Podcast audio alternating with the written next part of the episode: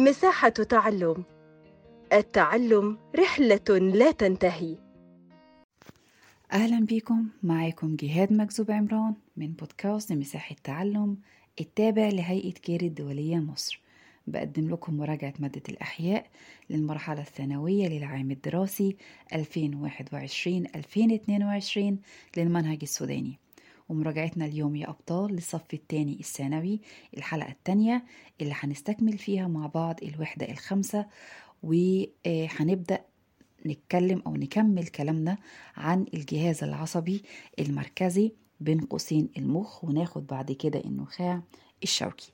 وقفنا يا أبطال في الحلقة اللي فاتت لغاية وصف المخ وعرفنا بالظبط مكان المخ فين وإيه هي أو كيف تتم حماية المخ وكمان عرفنا أجزاء المخ كام جزء؟ كانوا ثلاث أجزاء وبيتقسموا إزاي؟ أمامي وأوسط وخلفي. يلا بينا بقى إيه نعرف ال ال بقية تراكيب المخ. طيب المخ زي ما إحنا عرفنا إنه حمايته بتتم من خلال الجمجمة ومن خلال أغشية أو ثلاث أغشية بيطلق عليها اسم الأغشية السحائية. لما يجي يجيب لي في, في, في الامتحان مثلا سؤال أكمل ويقول الأغشية السحائية هي نقط ونقط ونقط. هم ثلاثة واحد الأم الجافية وده بيمثل أول غشاء يعني أنا كده ببتدي إن أنا أدخل من بره لجوه. تمام؟ تاني حاجة العنكبوتية ودي الغشاء اللي في النص أو الأوسط. تالت حاجة الأم الحنونة وده بيكون ملتصق مباشرة على المخ تمام؟ وبيطلق عليه اسم إيه؟ الغشاء الداخلي يبقى الخارجي الأم الجافية جافية قاسية بعيد عن ابنها تمام؟ طيب تاني حاجة العنكبوتية وسموها عنكبوتية من كثرة التعريج اللي موجودة فيها زي العنكبوت زي فكرة خيط العنكبوت أو شبكة العنكبوت. تالت حاجة الأم الحنونة ودي لالتصاقها على المخ مباشرة وحمايته من أي صدمات أو من أي لا قدر الله يعني أي حاجة تحصل له. تمام؟ ولذلك قالوا عليها إيه؟ الأم الحنونة. طيب.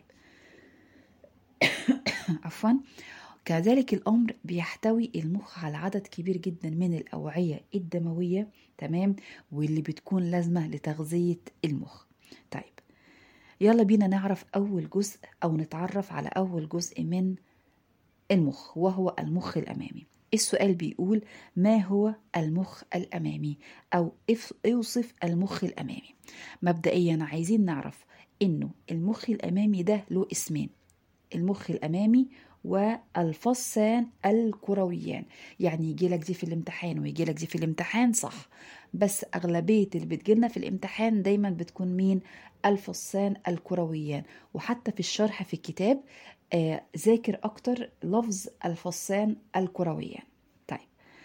وصف المخ الأمامي أو الفصان الكرويان عبارة عن فصان متساويان تقريبا يعني.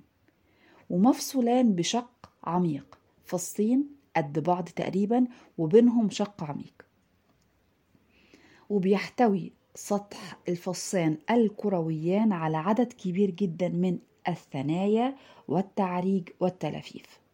ويوجد علاقة طردية بين عدد أو كمية الثنايا والتعريج ومعدل الذكاء. إزاي؟ كلما زاد عدد التعاريج والثنايا في سطح الكرويان الفصان عفوا الكرويان أو المخ الأمامي كلما زاد معدل ذكاء الفرد. طيب السؤال اللي بعد كده بيقول ما هو المخ الأوسط؟ المخ الأوسط ده وصفه إنه هو عبارة عن فصين بصريين فصين بصريين. يبقى باين جدا من اسمه ان هو له علاقة بمين؟ بالبصر. لا مش بالبصر بس ده له علاقة بالبصر والسمع. طيب بعد كده إيه هي وظيفة أو ما هي أو اذكر وظيفة المخ الأوسط؟ التعريف الصغير ده له أكتر من وظيفة واللي هم بيكونوا عبارة عن واحد ربط النبضات العصبية بين المخ الأمامي والمخ الخلفي. المخ الأمامي والمخ الخلفي بينبضوا زي القلب. ليه بينبضوا؟ آه مش هم فيهم أو بيحتووا على أوعية دموية فطبيعي جدا يكون في ضخ دم. طبيعي جدا يكون في نبض لل... لل... لل... للدم ده في الأوعية الدموية. طيب هو وظيفته إيه بقى؟ وظيفته إنه بيربط النبضات العصبية بين المخ الأمامي والمخ الخلفي. كذلك الأمر بيربط أو ربط النبضات العصبية بين المخ الأمامي والعين. الوظيفة التانية الحفاظ على توازن الجسم. يبقى المخ المخ الأوسط رغم إن هو وصفه صغير إلا إنه هو بيقوم بوظيفة مهمة جدا أو وظيفتين مهمتين جدا.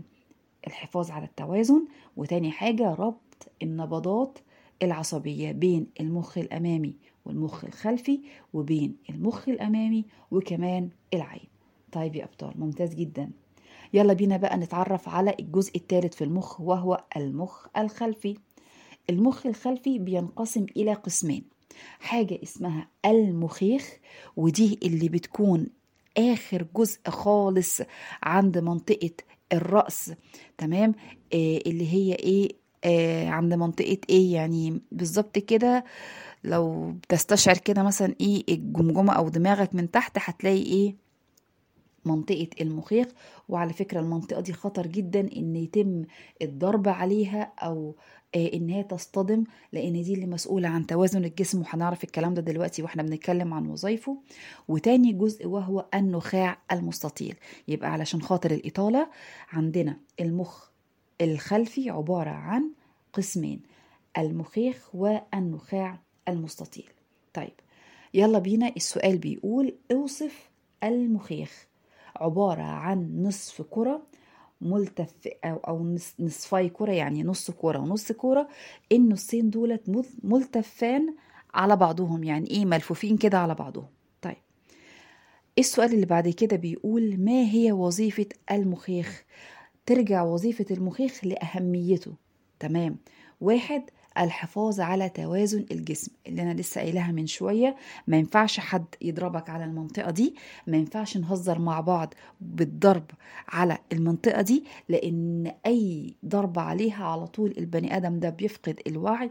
ولو ما كانش بعد كده الموضوع تطور ممكن يؤدي إلى موت الشخص. تاني وظيفة إن هو بيساعد على توافق النشاط الحركي في الجسم. إزاي؟ إنه بينسق وبينظم حركة العضلات في الجسم. تمام يا أبطال؟ طيب يبقى إحنا كده اتكلمنا عن أول جزء في المخ الخلفي. تاني جزء وهو النخاع المستطيل. عبارة عن إيه؟ أو شكله عامل إزاي؟ أوصف النخاع المستطيل.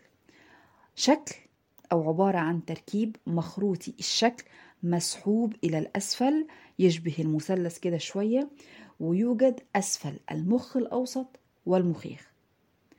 يصل بين المخ والنخاع. يبقى هو حاجة كده حلوة حاجة كده محايدة شكلها مخروطي مسحوبة إلى الأسفل شكل بالظبط كده القمع أو شكل المثلث وبيوجد أسفل حاجتين المخ الأوسط والمخيخ.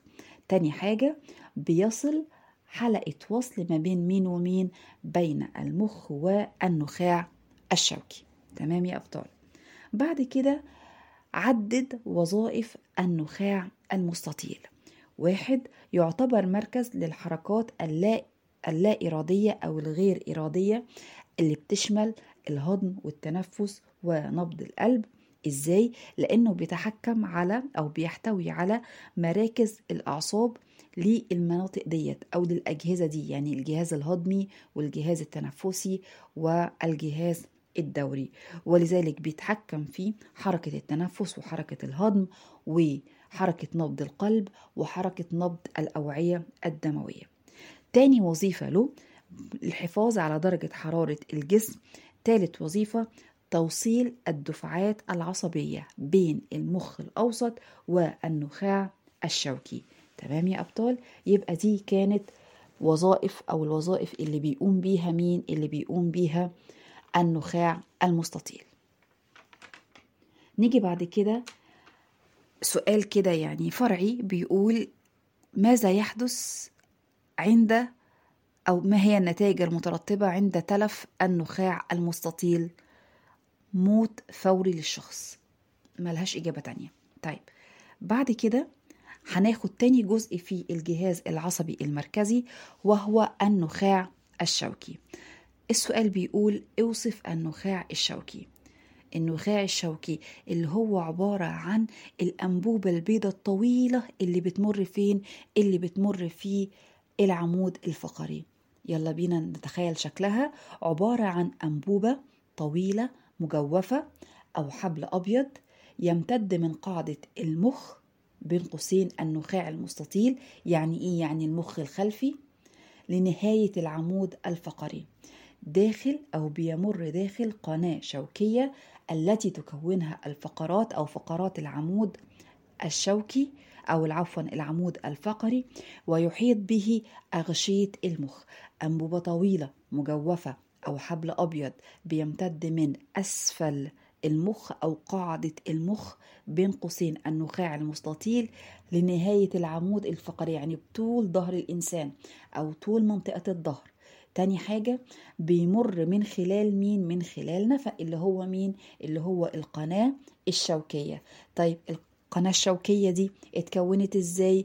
من خلال فقرات العمود الفقري وبيتم حماية النخاع الشوكي بأغشية المخ اللي هم التلاتة الأم الجافية والعنكبوتية والأم الحنونة. طيب يلا بينا نشوف السؤال اللي بعد كده بيقول إيه؟ بيقول اذكر تركيب القناة الشوكية وما هي أهميتها. يعني عايزين نعرف تركيب القناة الشوكية دي عبارة عن إيه؟ اللي بيمر من خلالها الحبل الشوكي أو النخاع الشوكي وإيه هي أهميتها؟ بنقول إنه القناة الشوكية بتحتوي على السائل اسمه السائل المخي الشوكي. ما طبيعي. ما الأنبوبة أصلا عبارة عن حاجة جيلاتينية تمام؟ فما ينفعش إن هي تمر بين العظم كده. يبقى لازم تكون محاطة بسائل. السائل اسمه إيه؟ السائل المخي الشوكي. تاني حاجة أهمية القناة الشوكية. واحد حفظ توازن الضغط بين المخ والنخاع الشوكي. اتنين حماية المخ والنخاع الشوكي من الصدمات. تلاتة يتصل المخ يعني بتقوم بعملية الاتصال بالمخ عن طريق تجويفات تسمى البطينات تمام يا أبطال؟ يبقى دي كانت بالنسبة لي تركيب القناة الشوكية وأهميتها. آخر سؤال اللي إن شاء الله بنختم بيه حلقتنا بيقول عدد وظائف النخاع الشوكي. يا ترى إيه هي بقى وظائفه؟ أول وظيفة نقل التيارات والإشارات العصبية من المخ إلى الجسم والأطراف والعكس يعني بياخد الإشارة من المخ تمام يديها لأجزاء الجسم والأطراف وياخد الإشارات من أجزاء الجسم والأطراف ويوديها لمين؟ ويوديها للمخ. طيب تاني وظيفة بيعملها بيعمل إيه؟ توليد الأفعال المنعكسة أو توليد معظم الأفعال المنعكسة. اللي هي عبارة عن إيه؟ لو أنا جيت مسكت كوباية شاي سخنة أنا بمسكها بعد لحظة بسيبها على طول. إيه الكلام اللي أنا عملته ده؟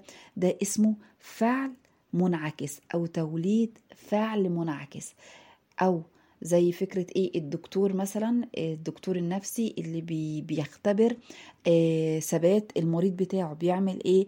بيجي يضرب بحاجة كده زي مطرقة بس مطرقة يعني خفيفة شوية على الركبة. ويشوف استجابة القدم أو استجابة الركبة للضربة دي. ده كده اسمه إيه؟ اسمها الأفعال المنعكسة. تمام يا أبطال؟ حلو جدا. إحنا كده جمعنا كل ما يخص الجهاز العصبي المركزي. استنوني إن شاء الله الحلقة الجاية نستكمل مع بعض. بقية مراجعة الوحدة الخامسة. دمتم يا رب بخير وبسلام وبتفوق. شكرا لكم جدا. كنت معاكم أستاذة جهاد.